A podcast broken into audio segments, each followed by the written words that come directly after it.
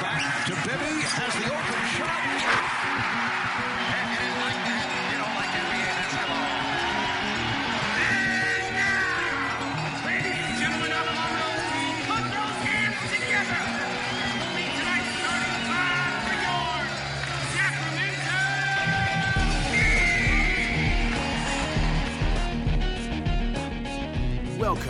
to the Kings Insider Podcast on CSNCalifornia.com. Introducing your host, Sacramento Kings Insider, James Ham. Welcome to the NBC Sports Bay Area Kings Insider Podcast. I am James Ham. Joining me today, we got we've got draft coverage. We've got to start covering it heavy now. Sacramento Kings had a big night on Tuesday night, but we'll get to that in a few minutes. Uh, I'm going to welcome in our guest for the first portion of the podcast, Sam Vecenie from Sporting News. Sam, how are you? It's a nice day out here in Los Angeles. It's post lottery day. Uh, that means that it's the day where people uh, who have watched 10 minutes of Draft Express videos become draft experts, and I am so pumped for it. It's going to be fantastic. you know what the best part is though?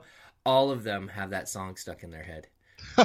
All of them. Yeah, They can't get away from it. that's a Mike Schmitz special. Mike's my guy, and uh, yeah, he's uh he's opened up a whole new world of rap music to a lot of people. That's right. Uh, Mike was our first draft guest uh, a couple of weeks ago.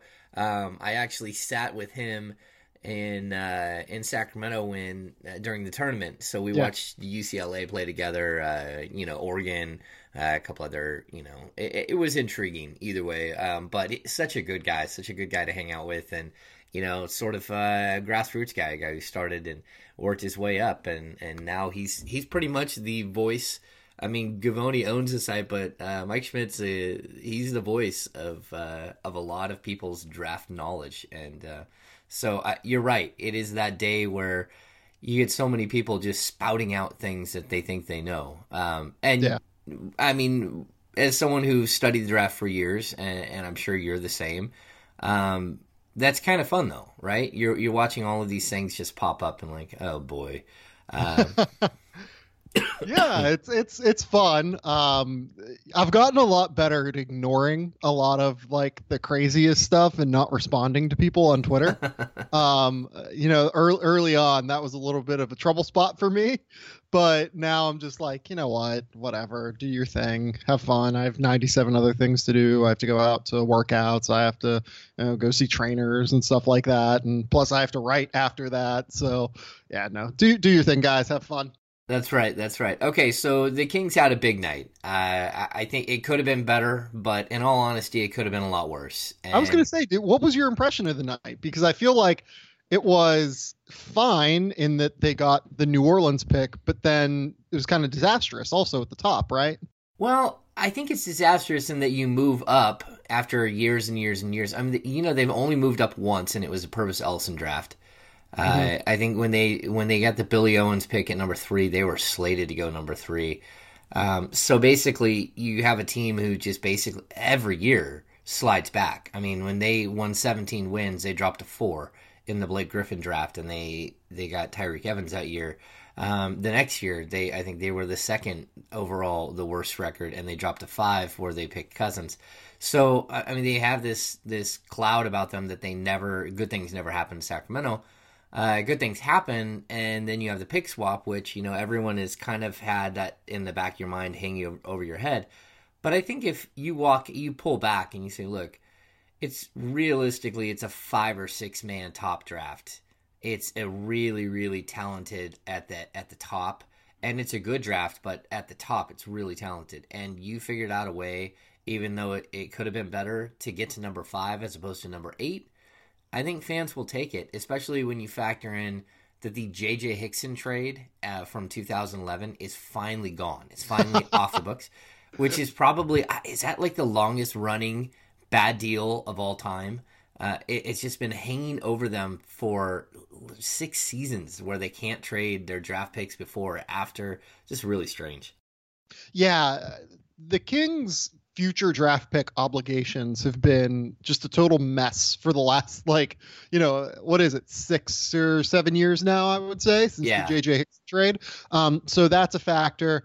You know, the the good thing about all of this is now is that the Kings front office, you know, you talk to people around the NBA, it's starting to at least gain a little bit more respect, right? Like before, you know, it was kind of a laughing stock. Like let's just be kind of call it what it was, right? Yeah. yeah. But you know, hiring a guy like Scott Perry, you know, a lot of the work they've done over the course of the last few years, Ken Catanella, um, they've brought in guys that, you know, hold respect around the NBA and they've made it seem like trades like what happened last night with the pick swap, where you trade out Nick Stauskas and Carl Landry and I believe Jason Thompson. Mm-hmm. You know, you trade out all those guys. Those trades are a thing of the past, right? Like no one's no one in that front office like Perry or you know Ken Catanella or anything like that. They're gonna they're not gonna let that happen, right? Like they're not gonna be like, uh, yeah, Vlade, you can just randomly trade swap rights. They don't have any meaning. I mean, they clearly have meaning, as we saw last night. Of course.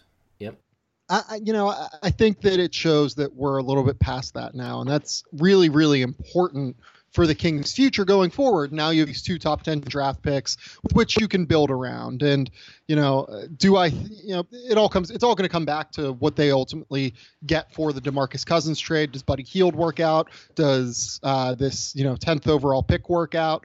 But, you know, we'll see. It's at least an exciting time in Sacramento. And I can't remember the last time that you could say that about Kings basketball.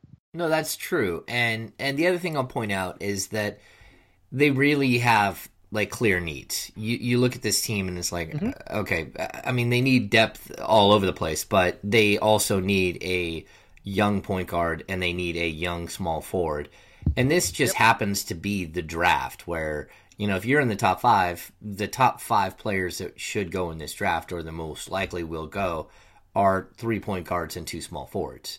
I mean even if you just wait at 5 and sit back and just collect whatever's left, you're mm-hmm. going to get a position of need. And I think that's really big for this team. Now, you've studied these guys, you've watched them exclusively for some of them for, you know, a couple of years, even though they're, yeah. they're, uh, all of them are one and done's.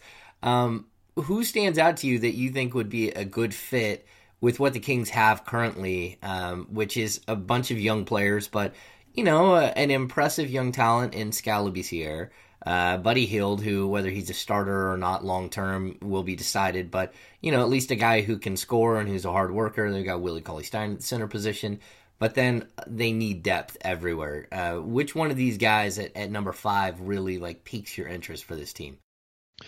So yeah, I think it's going to be really interesting to see the way the draft unfolds above them, right? Mm-hmm. Because most people are kind of assuming it's going to go Markelle Fultz, Lonzo Ball. Yeah. You know, one, two. And I, I think that that's probably a fair assumption. I don't think the Lakers are like 100% going to take Lonzo, but I think that it's pretty likely that that ends up being the scenario.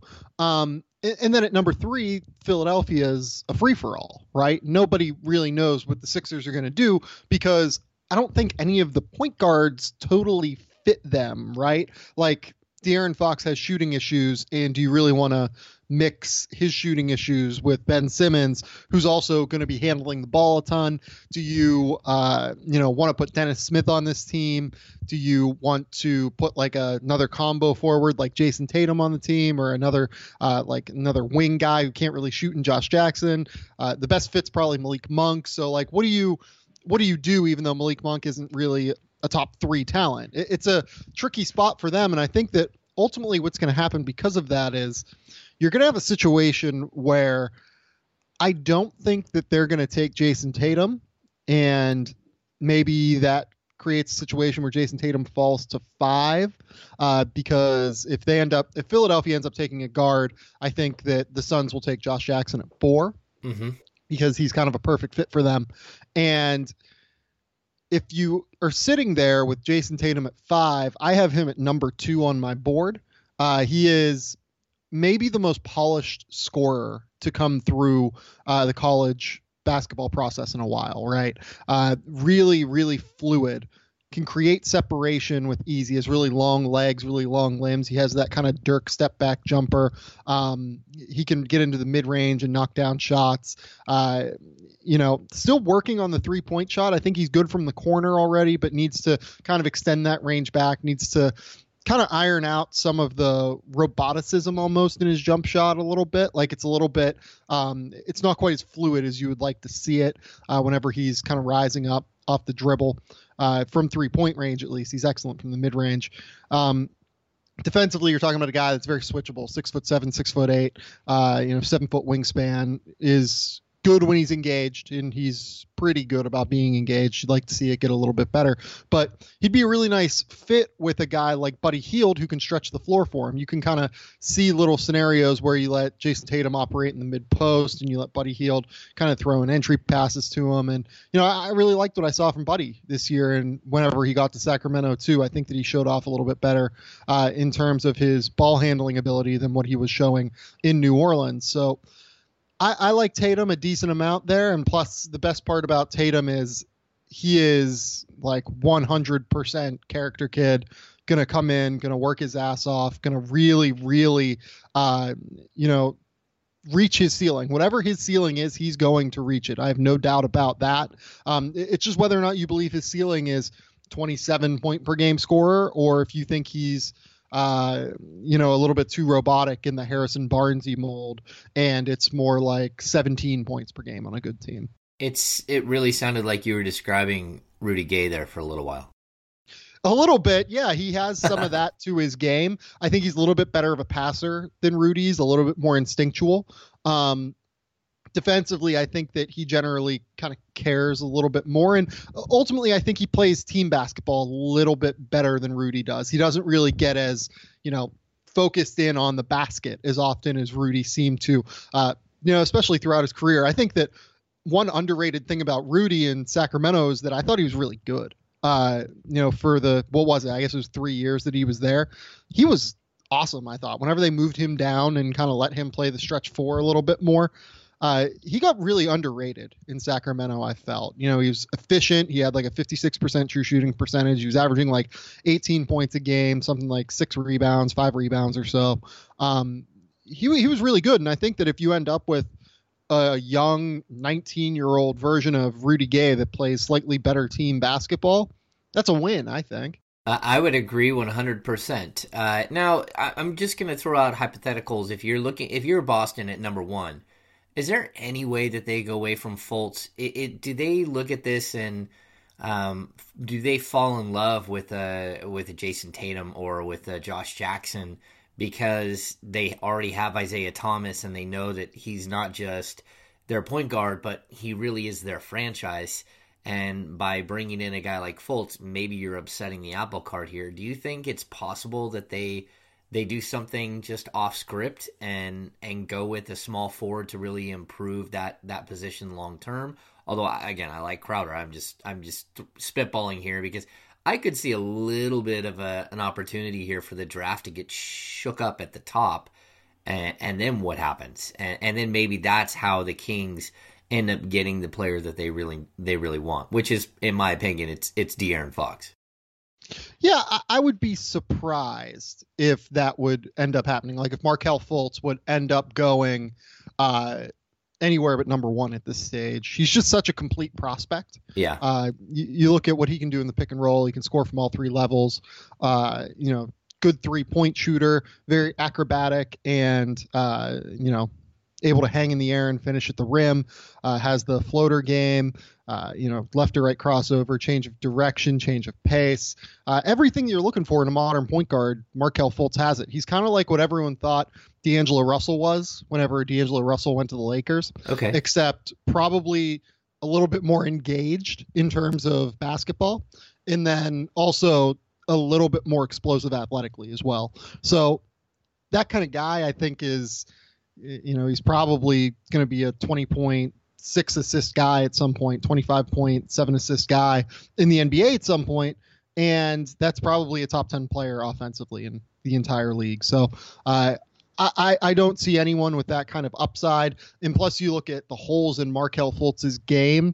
You know, he doesn't stay engaged defensively, but he does have the athleticism and length to be a good defender if he wants to really lock in on that end. Mm-hmm. So I think that, you know, ultimately he's not only an extremely safe pick, but he's also an extremely high upside pick. And because you have a guy in Isaiah Thomas who is, I believe, going to be 28 or 29 at the end of next year mm-hmm. when his contract runs out. I would take Markelle, and to be honest, I would consider trading Isaiah Thomas this summer uh, depending on the way that your free agency and the way that everything goes down. Now, if they get Gordon Hayward and they're able to swing a deal for a guy like a Paul George or something, and you want to keep Isaiah Thomas and you want to keep Markelle Fultz and you want to keep everything along Al Horford and stuff and go for it next year, I totally understand that. But if you don't end up getting Gordon Hayward, and uh, really, if you don't end up getting Gordon Hayward, I think that uh, if I was them, I would be setting up to be the next team after LeBron because if they don't end up getting a guy like Hayward in there, I, I, I still don't really see their path to competing with Cleveland for uh, an Eastern Conference title just because, as you know, DeMar DeRozan said, you know, he's LeBron. You know, they had LeBron and we didn't. So, uh, you know, as long as that's the case, and as long as LeBron is still superhuman, essentially, uh, I would be setting up to be the next team after LeBron because I think in three years, you probably will be talking about a situation where uh, you want to be the next team after him, and they're best positioned in the NBA of anyone to do it. No, I would agree 100%. I also think we need to see how they play against LeBron um, in, the upcoming series. Uh, you know, before we we start writing off what they are right now and what they can be. So. Uh, I, am intrigued to see. I, I, mean, there's a good chance that they're going to get wiped out. Um, but then again, I mean, it's almost like two trains heading towards each other in, in the Warriors and the Cavs. I mean, neither one of us lo- uh, neither one has lost a game, and they're just like cruising right towards each other, like some sort of uh, epic battle that's going to play out in, in the finals. Um, getting back to the draft, though, um, when you look at this, is there a way for Fox to fall to the Kings? Because I think that's where Kings fans are going to start Kings fans have this ability to fall in love with one player and then obsess over that one player, uh, almost to a point of like insanity. I know even last year it was it was Wade Baldwin, and then when Wade Baldwin was there and they passed on him and took Yorgos Papagiannis, uh, Kings fans just like lost their mind completely.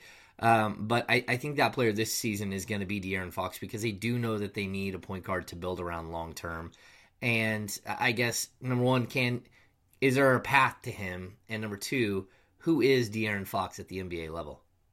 Well, Wade was the only guy to come in for a workout, right? So that would make sense why they fell in love. Yeah, yeah. Well, and uh, you know the, I mean, again, if you you have been around Wade, right? Uh, so I think yeah. he he's fallen in love with himself as well. So so there's a little bit of you know everyone is enamored with Wade, including Wade. Um, but anyway, that's we'll, a really good way to put it. Yeah, we'll, we'll just keep going. um. So yeah, let's let's talk about ways to get De'Aaron Fox to Sacramento, right? And I th- actually think that the path is not that crazy if no one trades above them to move up for him and get him, right? Yeah. So you know, let's say that Boston takes Markelle Fultz for all of the reasons I just said, and the Lakers take Lonzo for all of the obvious Lonzo reasons. Um, Philadelphia, like I said, I don't really love the De'Aaron Fox fit there. If I was them, I would be looking for more of a floor spacing guard than uh, athletic, ball in his hand, you know, kind of attack off the dribble guard just because they have Ben Simmons. They're going to be clogging the paint with Joel Embiid is such a, you know, such a prolific post threat. So I'm not sure I love the De'Aaron Fox fit there. Phoenix already has Eric Bledsoe. They already have Tyler Ulis. You know, maybe they do take a look at the Kentucky pipeline and just decide, you know, we love the fit with Devin Booker. Um, we like him just a little bit more than we like Josh Jackson. But ultimately, I would, if I was them, I would take Josh Jackson over. Yeah, uh, yeah he, he just fits a little bit better. So I, I actually think the path to them getting De'Aaron Fox is pretty clear. Um, if that is to happen, uh, you know, I really love the fit next to Buddy Hield. Uh, I, am someone who really likes Buddy in general, uh, as someone who's gotten to know him, as someone who, mm-hmm. Uh, you know, who's. I, I think I was the first person to like write the origin story of Buddy from the Bahamas, right? Like, I love that kid just unconditionally, to be honest. Um, and he's another guy that's going to get the absolute most out of his ceiling. And De'Aaron Fox is another character kid that's going to get the most out of his ceiling. He does all kind of great work in terms of uh, you know charity and volunteer work and taking his time uh, in the Kentucky community, even in the one year that he was there. Um, also, a really, really smart kid, really, you know, just generally savvy kid who, again, I think is going to get the most out of his potential. He is one of the quickest guards in this draft, if not the quickest guard in this draft. Uh, pretty good vision, more of a scorer right now, but I think that he can develop that, uh, you know, passing instinct over time because he did it a decent amount in high school. Um, you look at what he's capable of at 170 pounds around the rim. Uh, he was in the top 25 percentile of all college basketball players this year in finishing at the rim in the half court, and was in the top 10% of all players on finishing runners and floaters. So he's not only a, you know, just jitterbug who can get into the lane whenever he wants, but he finishes once he gets into the lane, and that's only going to improve as he continues to fill out his body, fill out his core strength, fill out his lower body strength and frame. And uh, you know, if you believe in the body filling out, I think that you also believe in him becoming a better shooter. I think that that's one thing that often goes underreported and you know underrated when you're talking about jump shooters right just having better lower body strength having better core strength up through your frame really matters whenever you're talking about a guy that uh can't, needs to replicate these shooting mechanics, right? Because you need the kind of muscle memory that allows you to, you know, go deep into games, replicate the same form, replicate, you know, your solid what you've been taught shooting mechanics. And if you're a little bit weak in terms of your body, I think that you can struggle to do that sometimes. So if you believe in De'Aaron Fox getting up to you know 185 pounds consistently, which is where he started this year, but ended up just naturally dropping weight as he continued to work and just continued to you know not be able to go to the gym every day and eat 7,000 calories every day or whatever yeah. it's like he had him doing. So if you believe in him and you believe in Sacramento's weight training staff, which, you know, again, they did a pretty good job at Skal Labissiere this year in both Reno and in Sacramento. Yeah. Um, if you believe in those guys improving him uh, and improving his frame, I think you probably should believe in De'Aaron Fox as, uh, you know, this potential all-star point guard. Okay. No, that all sounds great. I mean, I think Kings fans would be over the moon if that's what happens. Um, and, and, again, they, they do tend to fall in love. Now, the Kings also have the 10th pick in the draft. I think initially they were, you know, in the back of their mind, they were thinking if they could take 8 and 10, maybe they could get up to, they could get up into the top four to get Fox or the top five. Um, now mm-hmm. they, they probably don't have to worry about that. Maybe if, you know, again, it, it does sound to me like Philly might regret the pick swap. that maybe it would have been better if the pick swap doesn't happen because then the Kings can take Monk at three, and I mean they they can take Fox at three, and Philly can take Monk at five, and, and not feel bad about what they've done. Um, but the Kings also have that ten spot, so if you're looking at the small forwards who might make it to 10 is there anyone who jumps off the the board to you and just says ah you got to take this guy be it you know if simmons somehow falls out that far uh, justin jackson um, OG, you know, one of these guys that really just maybe will come out of nowhere? You know, no one really stands out to me at that level. To me, this is a 10 or 11 person draft, uh, depending on what you think of Zach Collins in terms of like the higher level uh, players. So, mm-hmm. you know, Jonathan Isaac to me it wouldn't be crazy if he fell to 10, but I also consider him more of a four, and I don't know how great his fit would be with Skal Labissiere if you consider Labissiere a true building block of the organization. Um, Jayson Tatum, again, I think he could end up being something of a faller in this draft just from the way the board shook out, but I think you'd have to move up to get him, right? Yeah. Um, in terms of the other guards, I mean, I don't think it would be the worst thing in the world if Sacramento took like a Malik Monk or Dennis Smith or Frank Ntilikina if those guys ended up falling. Lauri Markkanen, if you believe in Skal becoming a legitimate like weak side rim protector and you believe in Willie Cauley Stein's ability to kind of just athletically run around and defend like crazy. Mm-hmm. Um, I don't hate Lauri Markkanen in there. I, okay. I, I, can see it as a floor spacing big man who genuinely might step into the NBA, and this is not an exaggeration, uh, outside of Dirk and be the best shooter at the center position in the NBA. Uh, he, he's that fluid. He's that good off the bounce. He's that good off the move. Um, he's just an unbelievable shooting seven footer that will provide value pretty quickly. So I'm not someone who really is a huge believer in OG Anunoby being worth a top 10 pick. I think he's probably the worst offensive player that will be projected in the first round this year, that will probably be selected in the first round this year. Um, defensively, there are obviously a ton of uh, there's a ton of upside there, but you know, I, I, I want two way players if I'm going that high. Yeah. Um, Terrence Ferguson is a guy that some people like. Hamidou Diallo is a hyper athlete at six foot five, six eleven wingspan. Um, obviously, you know, I, I, can point to the 44 inch vertical leap that he did at the combine. That was impressive. Yeah. Yeah. I mean, if you see him on the floor though, which I've seen him probably seven or eight times uh, live, and it just genuinely makes your jaw drop.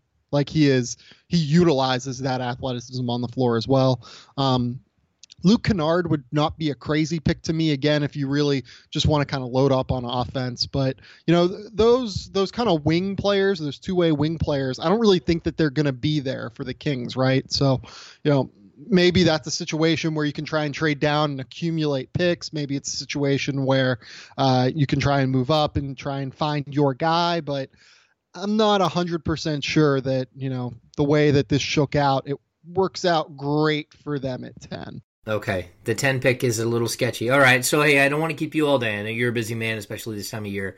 Um, but the Kings also have an early second round pick. Who do you look uh-huh. at, at, with that early second round pick? What are they? The 34th pick in the second in, in the draft overall. So, the fourth pick, fifth pick in the second round. Um, but for yeah, me, something like yeah, yeah. For me, I want uh, a gritty banger, uh, either down in the post or or a guard that can that kind of gives me more than just scoring.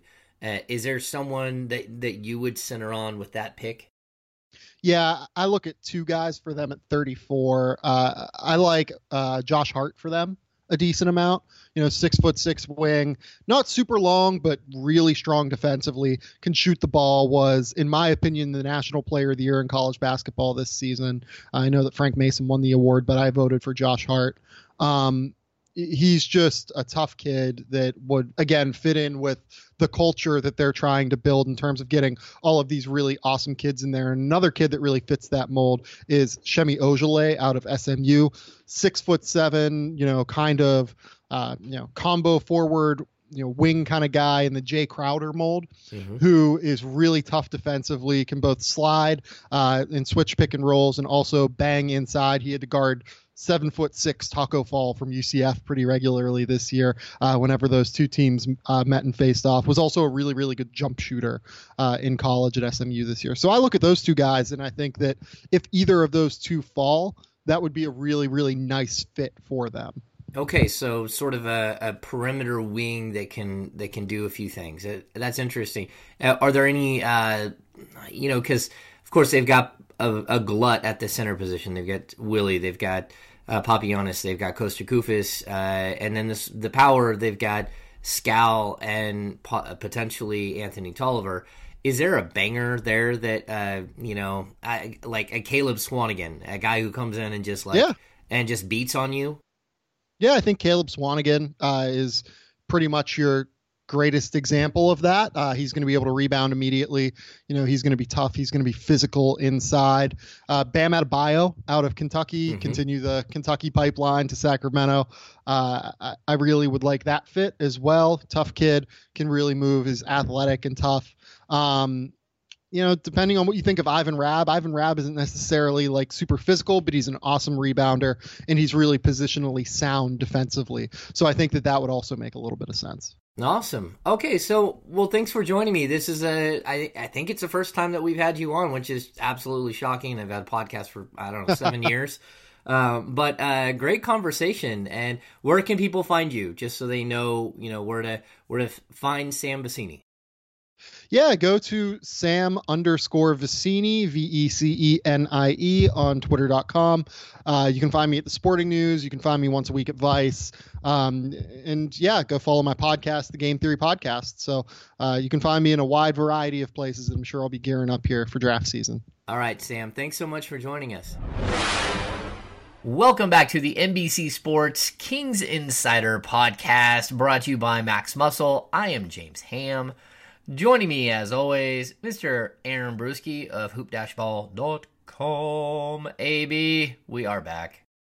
Yeah, man. Yeah, that felt like a long time, but it really wasn't. It So- really so there you go. It, it felt longer than it was, like because I, I looked and it wasn't that long ago that we recorded podcast. But I got sick last week, and uh, I was in no mood to podcast all week. I had a cold and was hacking, and my I'm still nothing but like one giant snot. You know, it's just. But it is what it is. I mean, sorry, folks. Uh, but we have so much ground to cover, Aaron. We got a little That's bit. why it also feels like a long time ago because the King's universe just shifted. it You know, shifted. that that was then, and this is now. yeah, it just kept shifting. You know, um, I, I don't know. It's it's been a wild, like, fourteen days. It, it has, and and I funnily watched the Kings fans on Twitter that I follow, the same folks that I'm sure you follow, getting prepared for like the worst possible thing that could happen during the draft lottery, and um, That didn't You know, happen. yeah, lo and behold, I mean, we'll talk about the the pick swaps and everything, but what a huge game changer for this franchise. And um, it's been a long time since you know uh, the, the team announced that they were staying, or the, the announcement that they were staying. This is easily the best news of the last ten years, maybe. I think. Yeah, don't it, on the basketball side, I, I think you're probably right. You know, uh, this was uh, it was a ground shaking moment for the team. Um, so let's just make sure everyone understands the process. The Sacramento Kings went into the draft with the eighth and tenth uh, best chances of landing in the top three. Um, the tenth pick is the Pelicans' pick. If they land in the top three, they lost it. That didn't happen. Uh, when you know, of course, the NBA draft lottery, they start at 14 and they start reviewing revealing these giant like one foot by one foot cards. Uh, was it Rich Cho who was holding them? Who who was holding those up? I don't know, man. I, I That- that was I was of- at Oracle, so I, I was just watching on the screen. Yeah, yeah, he was there. Um, that was the the most somber group of representatives that I've seen in a long time. They all look like somebody either farted and they really, really didn't like it, or they just had like a really bad day heading Yeah. into that thing. And then Dave Joerger looks, I don't know, at least five years younger than he looked at the end of the season. I'm not sure. Yeah, if- it- I'm not sure, Coach, if you washed that gray right out of your hair or what, but you look good. You look like you lost some weight. Uh, you look like the stress of the season had been lifted off of you. Um, but then ESPN has has the nerve to throw up there Kings with a 0.0% chance of winning the first overall pick. There- There's somebody at ESPN that's either a Lakers fan or like a Seattle Sonics fan because they just always throw the salt. I just wanted to see like Dave Joerger like kick me in the Jimmy, you know, just like it was horrible. Like, ouch. like so could they could they have put like a digital dunce cap on like the Kings logo or something? I don't know. That was that was great. I guess so. I'm sitting there at Oracle. Uh, I'm in a media area by myself there, but some fans are kind of like standing around watching the draft the TV where the draft is playing, where the the draft lottery is playing, and I'm sitting there watching, and it goes to ten, and I, you know, I'm sitting there working on a tweet saying.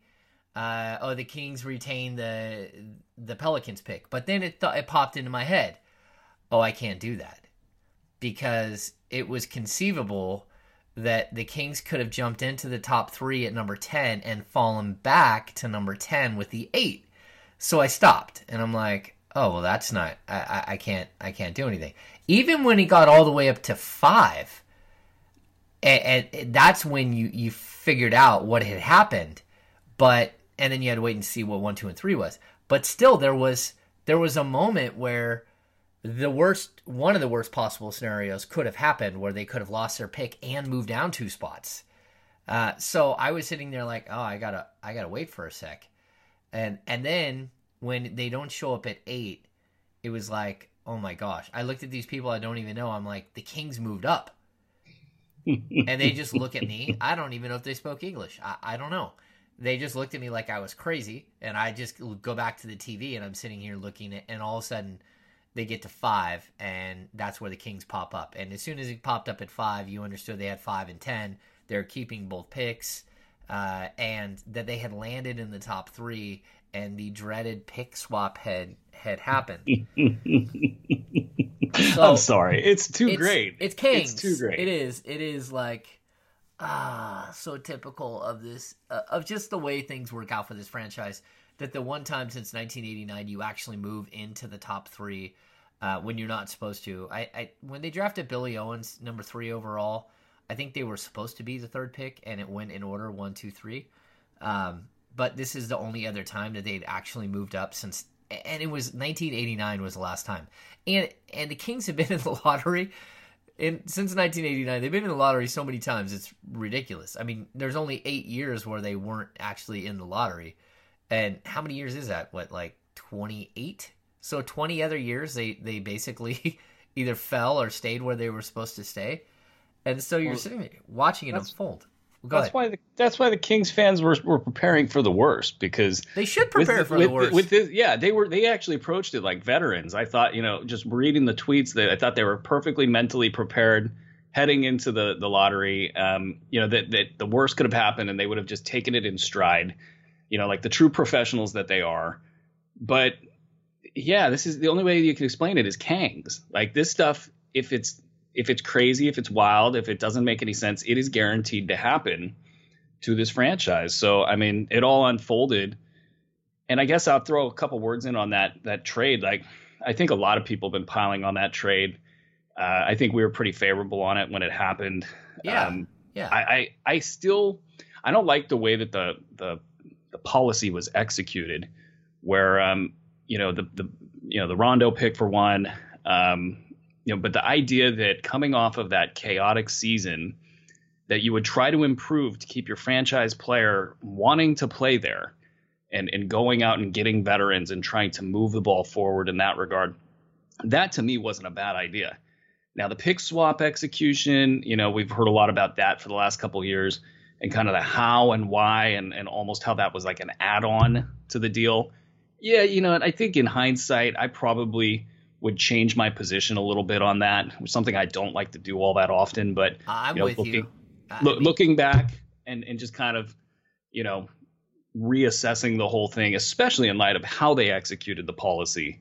I mean, Rondo was a train wreck, and then you know that entire season was a train wreck. So what did you get out of that? Well, you got the five pick instead of the three pick, but still, you and know, you, Kings you fans. your 2019 pick, which could be a top five pick. I mean, Right. The Kings could be in the position the Nets were in. Um, you know, this last night they could be in that position in two years, where you know a top three pick, a, a top one pick, I- you just don't know, ends up being, you know, going directly to another team, and that and that's brutal. Um, but again, it was a 30. I think we figured out what 33 million dollar cash dump, and to have Nick Stauskas go on Twitter and say something about it, it's like, it's like, hey there, uh, Corey Haim from License to Drive.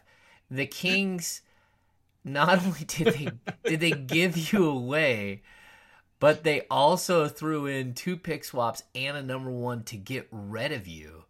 So I don't think I would be the one like dancing over there doing your uh your Sauce Castillo uh you know cha cha that it just I mean come on dude. Like they had to in order to make that deal work they had to throw you in and they didn't even blink doing it. Like come on.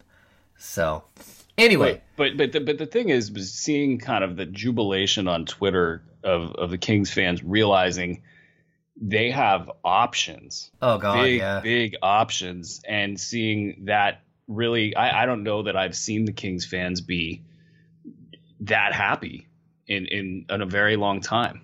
And so, to, for me, somebody that's covered this team for something like six, seven years now, or whatever it's been, it's been rare, and and it was very nice to see Kings fans enjoy that moment. Yeah, I, I think the other thing I'll point out too is that uh, everyone inside the Kings they were planning on drafting at eight and ten.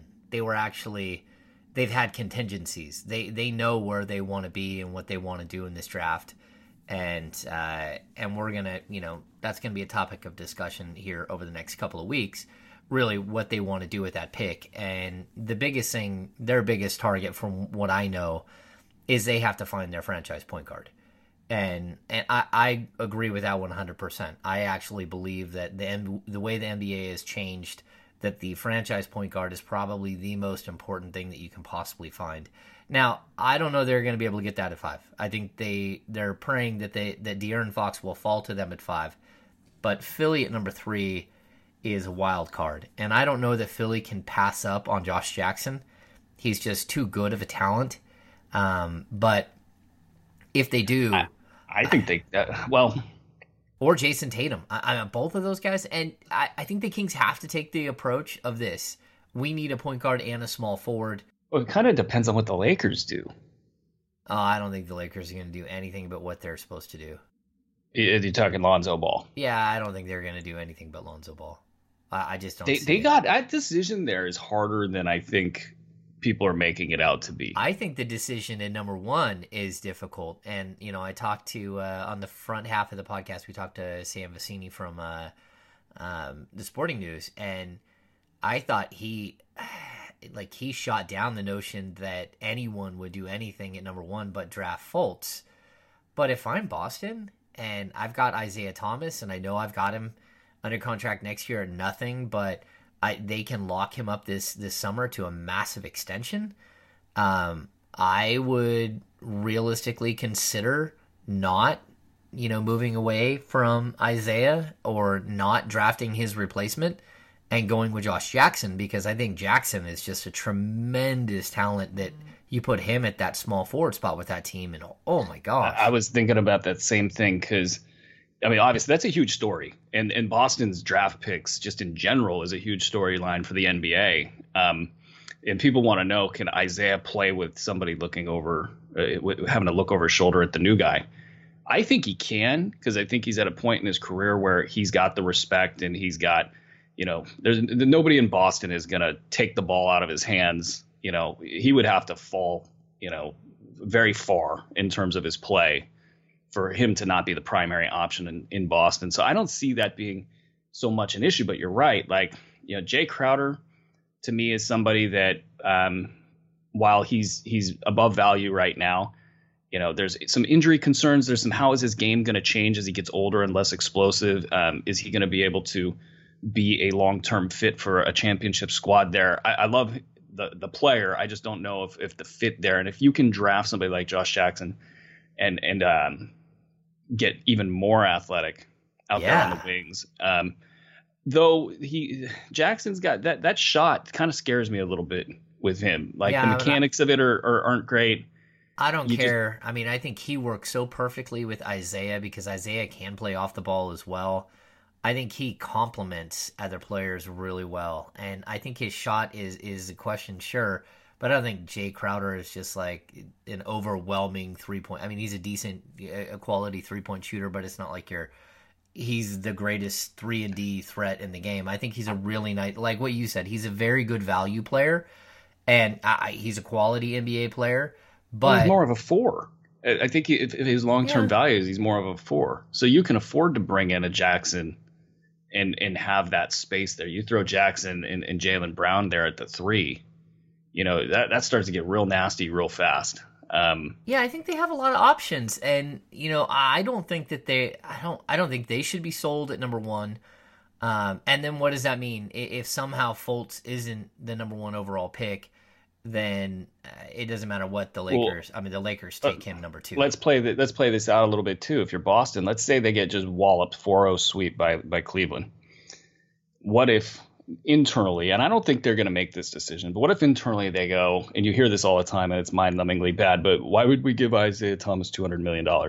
You know, that's clearly somebody that doesn't understand how good he is that might say that. But what if they do get those cold feet? You know, and and then they decide let's draft Fultz and either try to trade Isaiah or play this in a way, you know, where where they either can market the number one pick, they can just wiggle. And and what what would another team trying to go out there and get an Isaiah? Thomas? I think he, if he's ever going to be available, he could be available at this point in time. But then Boston, yeah, but Boston would have to be aware. Boston would have to not want to pay him two hundred mil, and they would want they would have to be sold that that Fultz is the guy. I just don't think that's going to happen. I think you're going to hear a lot of people try to push that narrative, but I just don't think Boston's going to bite at all. Yeah, that's what Sam said on the front half. Sam said, like, look, if you're the Celtics, you have to be looking at the post LeBron James era, which Right. is coming. And so if you can have Fultz be the guy ready to take over at that point, he he said the same thing. He's like, I wouldn't be shocked if Isaiah was moved this summer. Like this is the time to move him because he's such a value uh, for anyone, and then you're gonna have to pay him. But if you get him in the right spot, you know, so if he goes to the Lakers and you're able to get a haul from the Lakers, which I don't know that you can get much of a haul from the Lakers at this point, um, but then you you draft Fultz.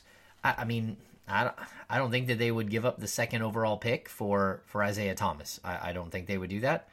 Um, but if they It would, kind of cons- comes back to the undervaluing of Isaiah Thomas, just kind of in general around the league. But Like, if they would consider that, I, I would I would trade Isaiah to the Lakers and have number one and number two overall, and and give them something else to like sweeten the deal, and, and then you know basically allow the Lakers to to build around Isaiah. And, again, this is all like speculative and crazy, but to draft Josh Jackson and, and Markelle Fultz number one, Josh Jackson number two, and now you're you should be set up to to compete, but you're taking a massive step back, massive. it, the the other thing so okay so that's one. Now two you know um you have to decide what you think of D'Angelo Russell if you're the Lakers. The locals there you know the local blogosphere they don't want to give up on him. They want to see if he can play off the ball. They're almost foreseeing the Lonzo Ball you know acquisition They're as they said crazy. I just I don't see it like I'm with you I don't see that at all I don't I see don't- a guy who's all about he's all about the basketball life. He's not all about basketball. And that's a big deal. And the people who don't understand that, I, I'm sorry, but like Buddy Hield, he works his butt off every day because he's all about the basketball. He doesn't live the basketball lifestyle with, you know, worrying about, you know, what car he's driving and and how much bling he has and all that stuff. That's not I mean, that's what you're looking for. And that's why I mean we're gonna get to this, but that's why I think the Kings have put a giant red circle around De'Aaron Fox because he is all about the hoop. And he's under, I mean, what is he, six four, six five? He's a good sized point guard, but he weighs like 167 I guess pounds. what right. I'm nibbling at is what if it just goes crazy, you know, at the top of this draft? And and to me, I don't know that Lonzo Ball is like a lock at two. You know, I If he I- falls I- to the Kings at three, they jump all over him. I mean, at five, they jump all over him. Oh, well, absolutely. He, I think he's a good fit for the Kings. Um, but uh, the team, you know, the teams ahead of them, um, you know, it will LA bite? I mean, every this is they're gonna people are gonna lock him into LA probably from yesterday on, and then, you know, does he get past Phoenix at four? I, I, I, I the Josh Jackson, I think I, I would probably best player available take him over Lonzo Ball. That's that's just a gut thing right now, and I'd like to do more film research before I really really anchor myself to that. I think he makes But- more sense for the Lakers. Although, again, I think Lonzo Ball can be can be really, really good. Well, and then you've got this question of what do you do with Tatum? You know, like I I, don't, I think Tatum's best years are going to be years one through four in in, in his career. Tatum is is uh, again to go back to Sam. He said he's probably the most developed offensive talent in the draft, and and probably one of the more del developed offensive talents to come in the league in a while. He reminds me of Carmelo Anthony without some of the stylistic things and maybe without the assertiveness offensively. Probably definitely not as good. You know what he, uh, he the, the way that he described him, he reminded me of Rudy Gay.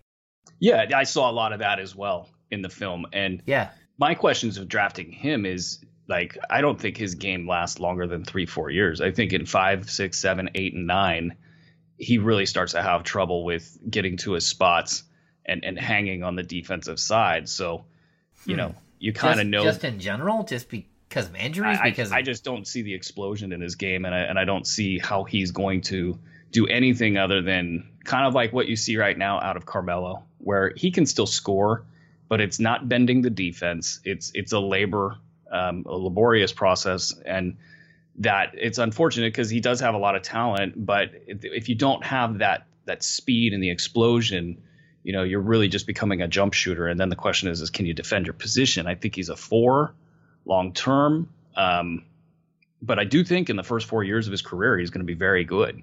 Yeah. So um, that's you kind of just.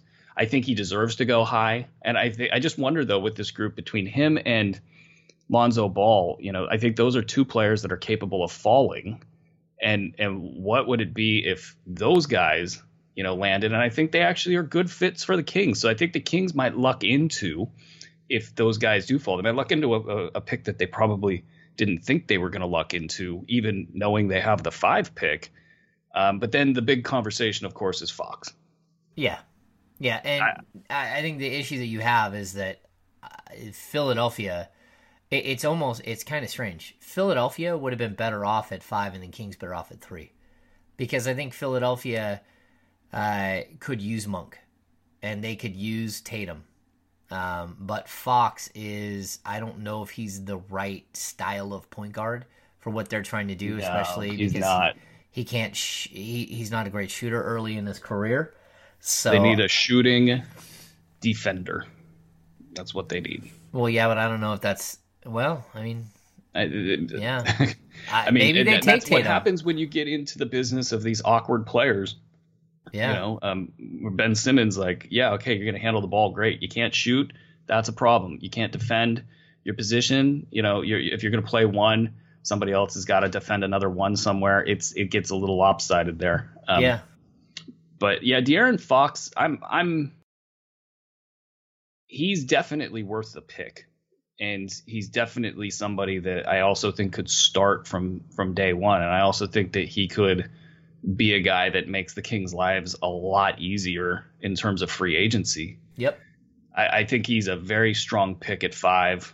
Um, he reminds me a lot of Dejounte Murray, but he's already better than Dejounte oh, Murray. yeah, yeah. He's not as shifty. He's more in line than than Murray, but yeah, I think he's already substantially better. Uh, plus, you know, he's left-handed, which that's actually substantial as well. I, I, that that's big. Um, trying to guard a left-handed point guard is not easy. there's a number of things that are that are good about that situation.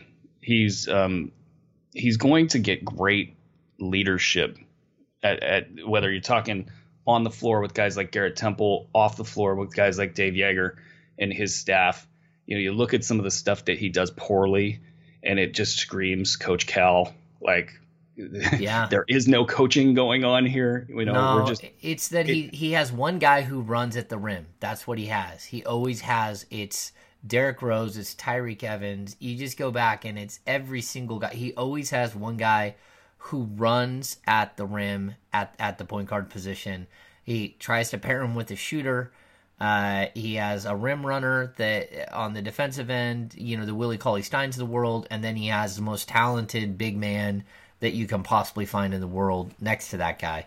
And that's how he builds his teams. I mean, it's very specific, and he changes those guys to the back, uh, to the, to the backboard, and doesn't let them leave the post.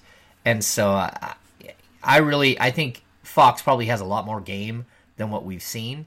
I like him, and I also know he would like to come to Sacramento. He would like to step in and instantly have a role with the team, and then it really does make things different with who you want to who you want to resign or who you want to you know put with him. Does will Ty, Ty Lawson consider coming back to play with De'Aaron Fox?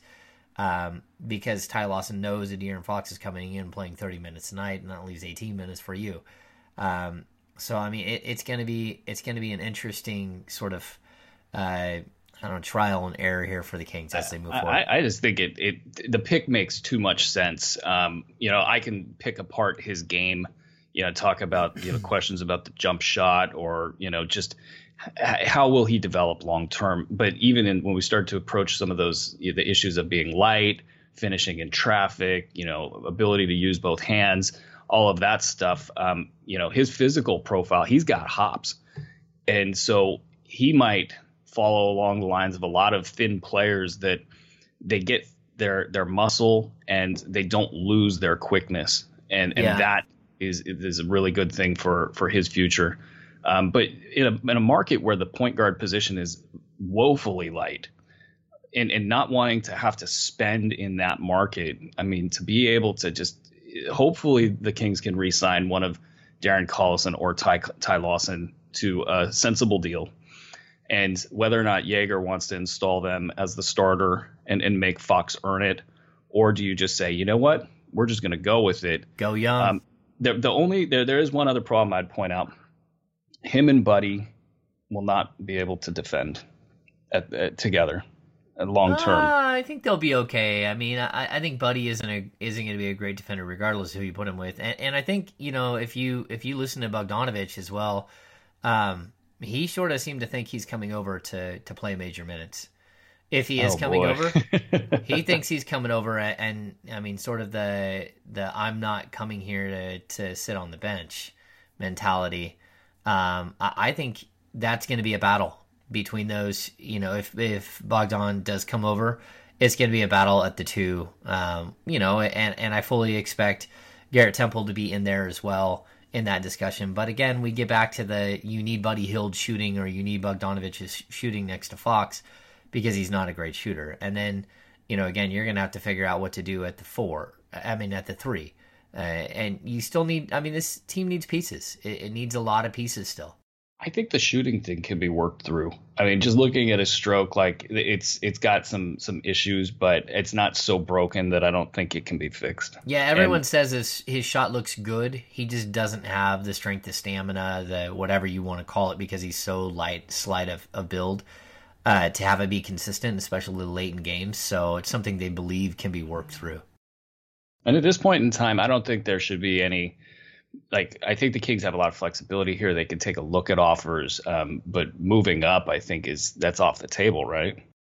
I don't know that moving up is off the table because if I'm at number five, I could do one of two things. I could try to get to three and see how much that will cost me, and I don't know what that's going to cost. Um, or I can sit back at five and take whichever player is remaining because I think there's a solid top five in this draft, and maybe and there's a possibility for someone to make some wild move to bring in uh, Monk or to bring in uh, Markkanen in into that top five. There there's some weird ways that that could happen, but if the the real problem the Kings have is that Philly does need a point guard at number two, I mean at number three, and I don't think Phoenix needs a point guard. I think they're more than happy to say, okay, we'll take whoever's left between Tatum and Jackson at number at number four. They're very very comfortable doing that. But then the Kings are going to have to hope that the draft goes Jackson, Tatum, and then Fox. So they'll have Fox at three, at five. And so I really, I mean, I don't think it's off the table though. I think there's going to be a lot of discussions on who's taking who, and then once it gets closer to draft time, and in the last couple of hours, you're going to have to see what it takes to get uh, from from five to three. The Kings, I don't believe, are going to give up their tenth pick to move up, but if you get your point guard, I wouldn't be totally shocked to see the Kings, you know, consider moving that number ten pick. Uh, but I, I don't know. I mean, there's it's a I was deep draft. at- Yeah, well, I think the Kings have a nice nice thing going on with the ten pick. I, I actually I like Collins over Markkanen. Um, I see the I see the Markkanen appeal. It's it's you know very Dirkish and very Porzingis ish. Yeah. Um, for him to be able to fire threes like that. Um, I just wonder is he going to be able to defend? I, I want to if my, my the only thing I would worry about in in the pre-draft process with that guy is I want to know how tough he is because that's the thing that makes Porzingis Porzingis is is that dude, you know, does not care one bit about what you think of him. He's going to get in there and fight and you know that makes him a different player with some of his deficiencies being light and he's filled out a lot but the um with Markkanen I don't know if I've seen that out of him on film but Collins I think so the Kings need more bulk on the interior and expecting somebody at 10 to come in and really be a difference maker I think is expecting too much um Papagiannis is is probably on the high end of how much bulk you want to have down there and and I think Collins would be kind of a nice in between where you, where you get the thin towers that you know are more rangy and are going to have trouble with some of the big guys down low. I think that Collins might be able to come in and, and carry his weight down there a little bit. I, But- I would prefer a wing with that pick, and and it might be that uh, you know, like I've heard, like the Kings could choose who's going to be left between uh, Markkanen, um, uh, Isaac, which could fall Right. to ten, uh, and Collins. Uh, I think John Collins is also another guy that they could look at, who is a very very highly skilled big, and then uh, OG Anunoby uh, who I think has uh, he he tore an ACL, so that he's not going to be able to work out for anyone, and he's going to be out for a little while. Uh, but six eight with incredible athleticism, uh, very raw offensively, um, but a seven foot two and a quarter wingspan.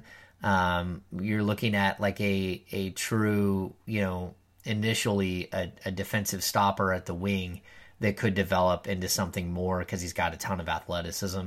Um, and you could move back into the value that you see fit. If, if, small forward, power forward is really what you want to focus on, and the Kings should be yeah, focusing yeah, on that. Frankly, they should be.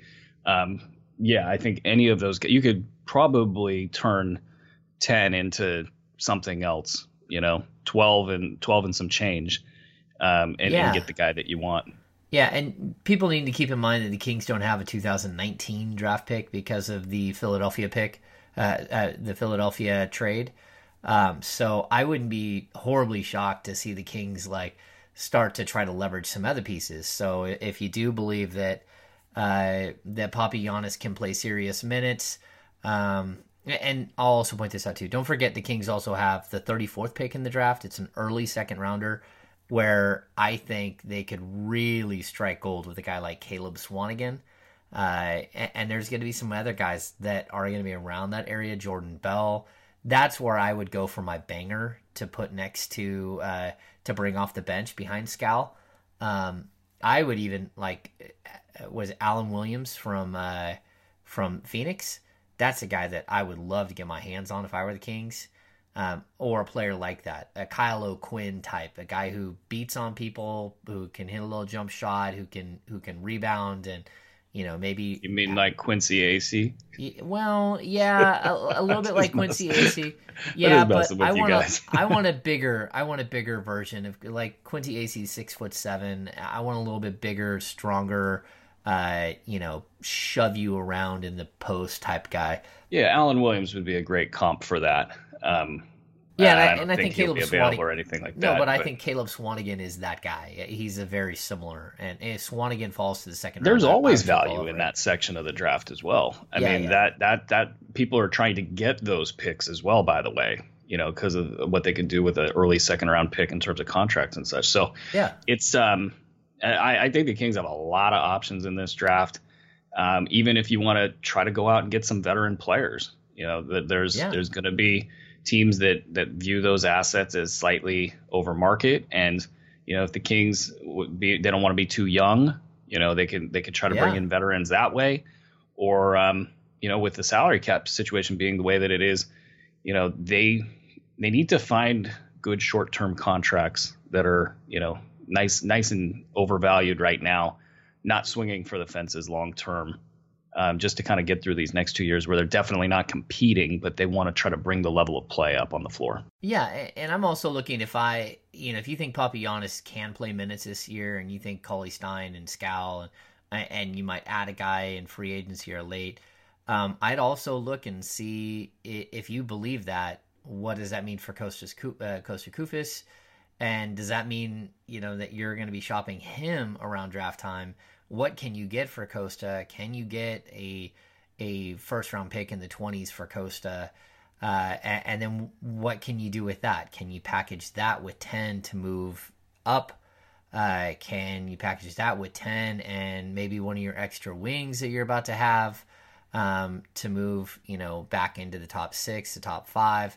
Um, you know that that type of stuff. Well, you can't really move in the top five because you have the fifth, the fifth, the fifth, the fifth pick. You know, if someone else is is willing to listen um, and needs more assets, you know, hey, if I can get again, if I can get another a, a pick in the twenties, uh, maybe throw in Malachi Richardson and, and see if Phoenix would move from ten uh, from four to ten, and and I've got to give up some extra assets to do that, but I come away with both my small forward and my point guard to build around, then man, I You're going to see Phoenix fans go crazy if they do that. well, I mean, yeah, but Phoenix was willing to move up last year. They Oh, might. I'm be, not saying it's outside the realm of possibility. Those guys will do anything over there. Yeah, I mean, they're listening. They're they're trying to improve their club just like anyone else is. And if you if you think you're more assets away, and uh, uh, you think that you've got a small forward that can hold down the the fort for a couple of years, Well, we'll throw another scenario out there. You got Eric Bledsoe over there, and and they've got Tyler Ulis. I don't know how serious Tyler Ulis's ankle injury is, but I think Ulis has got a special future. You know, he's got explosion. He's Yeah. got the ability to be not dead dead weight on the defensive end. I think he could be a pesky defender, but his um, ability to have you ever seen the the imitation guy do Tyler Ulis playing defense?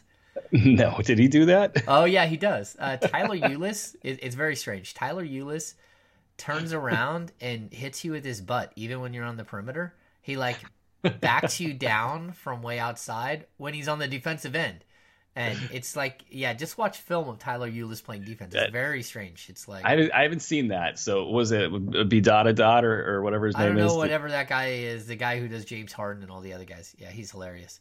Well, Um, but so point being though is so I, I think with Bledsoe they might look at him and say he's not on our on our track. Like you know we're not see competing anytime soon, and he's got major injury concerns. So if you have a point guard in Tyler Ulis that you're comfortable with, and they should be, then I think that makes this all. That I think this draft might have the most pop that we've seen in a while in terms of trades and wow moments and, and Yeah. lots of mental things to kind of work through if you're a GM and scenarios. And so I, I think there's going to be a lot to talk about over the next few weeks. Yeah, and uh, again, one of the the nuances that I would with the Phoenix deal is I think any Phoenix deal that it would include their top four pick, which I'm not saying that they'll they'll trade their four pick. I'm just saying any deal that would include that, you're gonna have to take Brand, uh, Brandon Knight back and his and his 45 million owed. And I I mean it is what it is. But it you is. know, they they might look at that and say nobody wants it. Let's just keep it, and and and now you get more playing time, and and we'll get rid of the the asset that looks good right now because because Eric Bledsoe looks good right now as an asset, which is not not not typically how he looks when he's hurt. so I think that they might, if they're smart, they might sell high with him and then just keep the asset that's underwater, which Yeah. is Brandon Knight, and, and just give him 25 minutes per game, have him play well. Now you got another asset you can go deal. Maybe. Okay, so the last thing, uh, Aaron, we got to talk about is uh, um, I told you so. I told I, I told you people so. Ru- Rudy Rudy Gay was Is opting this, out. is this a segment now? I told you so. Rudy Gay Rudy Gay was opting Sounds out. like it should be my segment. I, I told all of you that Rudy Gay was opting out, and whether you believe me or not, Rudy Gay. I said the same things. so I told you so too, people. Rudy Gay is opting out. So, um, yeah, he gone. Um, but everything I know is that the Kings are going to leave a door open. That if he doesn't get the type of offers that he would like to get, that uh, they wouldn't uh, close the door. They would listen if if he wants to come back at a reasonable two or three year deal. And um, you know, again, Rudy Gay is good people. He's a good teammate. Um, you know, he he's still a very high quality play, player.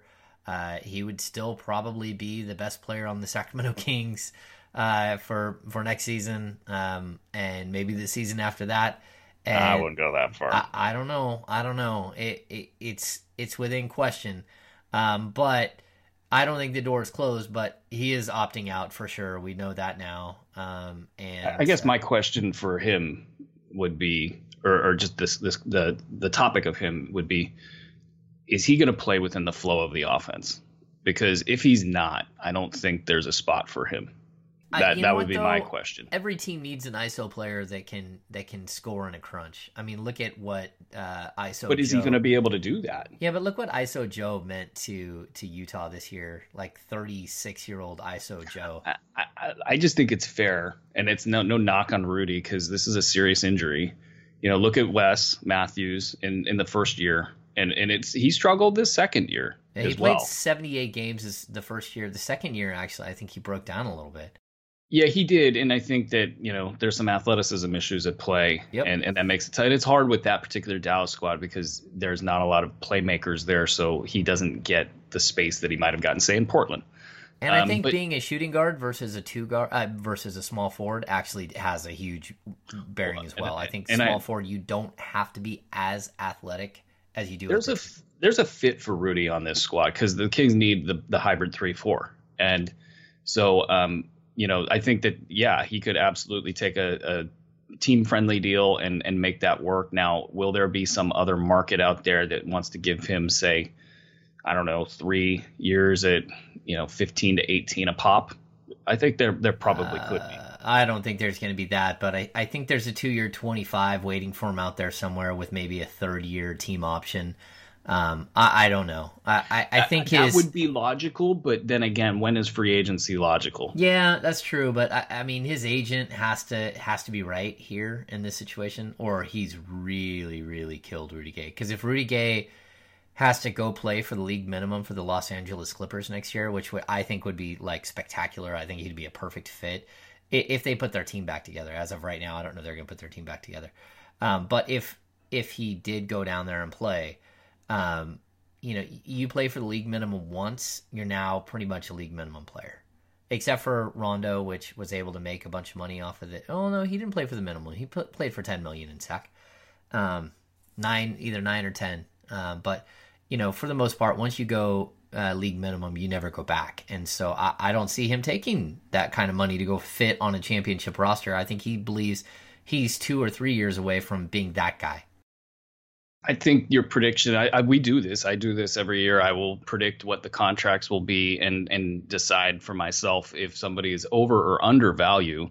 Um, if I had to guess right now, I think he will get a three year times fifteen um, offer. So that's forty five right there, and then he's going to turn down. Uh, what is he turning down this year? Um, 14.4. Right, so I 14.2. think- 14.2. I think the math on that is, you know, I oh, think no, he makes go either out. way. Yeah. yeah. I think, that, well, but here's the thing though: if he plays, say, say he likes, he gets a good positive hit from the Kings. And this is the why the reason why he's going to opt out is the Kings control his market value. If they don't want him to play, he won't play. If you know, or to the level that he wants to play. If he's not a good fit, he's not going to be a great. He won't have a great marketing year next year, and that's why he's got to go look elsewhere. Um, I, but if the Kings come back and they don't draft a, a, a ready-made small forward right now, they say, "Hey, you're going to start. You're going to play 28 minutes, be one of our primary scorers. You know, get out there and, and make your money. Have a career year, or have a contract year with us next year. Fulfill a need, and you know, then go get your next deal, which he could go out and get instead of you know three at 15, maybe he can go get three at 20 or or, or three at 18. yeah, but they've after already get- getting his money this year. He's already informed the team he's opting out though. Yeah, no, no, he's definitely out. But I, I don't mean know. if I he think were to sign back with a with like a one year deal with the Kings? something of that nature. Yes. Yeah. I, I don't see it. I, I mean if he comes back with the Kings it's on a two or three year deal. Um I, I don't see it. I, I think he's uh he's gonna go chase rings and uh you know, he doesn't want to be part of a, a, My- a complete rebuild and, and I wish him well. I think he's a great dude and I like him, I like his wife. Uh you know, he's got giant giant boys that are little that have been you know while he's uh, while he's been a player here, he's had two kids. Um, I, I wish him nothing but the best, but I don't think he'll be back in the Kings uniform. A one-year deal, a two-year deal with a player um, option might be what the market gives him. That, Yeah. That's the other thing is we don't know. I, he's saying all the right things. This is the right strategy. It- it- It's it's a tough one. I mean, you got to feel like he can still play. He's gonna have to show it in these workouts, and and if he looks good in the workouts, I think he he could get up to the three years. Um, but if not, if it's shady at all, I think he gets a one year prove it deal, and then then then he tries his market value the following year. That's possible. All right, so uh, I, I don't know. Um, I, we're just about to final thoughts. Aaron, do you have any final thoughts? No, man. I feel like we could talk about this all day, but we, we do have to see how a lot of this stuff plays out. Yeah. And um, there will be quite a bit of this talk over the next couple weeks. So I think it's going to be a fun couple weeks for Kings fans. I think so too. Um, I, I guess I'll finish with this. Um, Chad Ford blew up the Kings. Um, sorry, sorry. Go on. He went dirty on, on the Kings, and I'm not going to speculate on who gave him information or whatever. And, and all I'm going to say is, like, look, Chad Ford reported what people told him, and I'm not saying uh, that's his prerogative. Um, I I went around and I called a lot of agents. Um, only a handful got back to me, but that's just the way that this works. Uh, they're all busy. They're all flying back from the combine over the weekend. So, I mean, I was able to get uh, Aaron Mintz uh, from CAA and uh, BJ Armstrong and a couple other people from other people's camps, uh, and they gave me a different story than what I than what Chad Ford said. And Chad Ford basically said no one in the top twenty is going to come work out for the Kings. I know that is not a fact at all. Uh, CAA has four to five players in the top twenty. Uh, all of them will would will be working out for the Kings um, because the Kings have the tenth pick in the draft, and they and they also have the fifth pick, but they have a lot of players that would fit around that tenth pick. Um, I know De'Aaron Fox said he would love to come to Sacramento and work out. Uh, I know that uh, Markelle Fultz's people would absolutely love him to be in Sacramento. Uh, they think that he is a basketball lifer guy and it's a perfect place that's low key and allows him to focus on basketball and not get caught up in the drama that happens in some big cities when you're a 19 year old kid making millions. Um, so my point is, I, I know I've talked to other agents too that said yes, our clients will or would work out for them if it's in the right spot. Uh, BJ Armstrong, um, he is Josh Jackson's agent who will go in the top five has absolutely no problems draft uh, coming to Sacramento with Josh Jackson. Said that uh, Vlade Divac's one of his the greatest teammates he's ever had. He's known Scott Perry since he was a kid because he they both grew up in Detroit. Um, this this team is turning a corner from what I know from the people that I've spoken to, and uh, and I, I think they're on the right path and they they may not be there yet, but they're on the right path. So that was I'll kind throw, of my fun thought. Yeah, I was going to throw in 30 seconds on this. Um, I think you know whatever you think of the Demarcus Cousins trade or how it was handled, everything having to do with that. The fact of the matter is, is now the page is turned, and the the equilibrium following that trade makes it much more desirable for agents to think about their their clients in this location. And I think that the there has been a turning of the page. So one of the benefits of that trade is exactly this. You're seeing, in my estimation, a step forward in terms of perception around the league. So you know, Yeah. measure Demarcus Cousins how you will, but um, going forward, I think the foundation is is actually quite strong. Yeah, I think so too. And I think a lot of people look at this and say, look, they got a brand new stadium. They've got Dave Joerger. They've got some talented young pieces, but none of those talented young pieces are proven to be stars yet. My player could be a star, and I have no problems going there and taking that opportunity and running with it because they have shored up a lot of the deficiencies that they had before. All right, so Aaron, uh, we've run this thing long. So uh, I, I believe that that's going to do it. Uh, yeah, we, we- we had to give him a little extra for That's the time right. off. sorry, we took some time off, folks. We'll we'll be back uh, ASAP with the next uh, NBC Sports Bay Area, NBC Sports California Kings Insider podcast, brought to you by Max Muscle. So for Aaron Bruski, I am James Ham. Thanks for tuning in. We'll talk to you soon.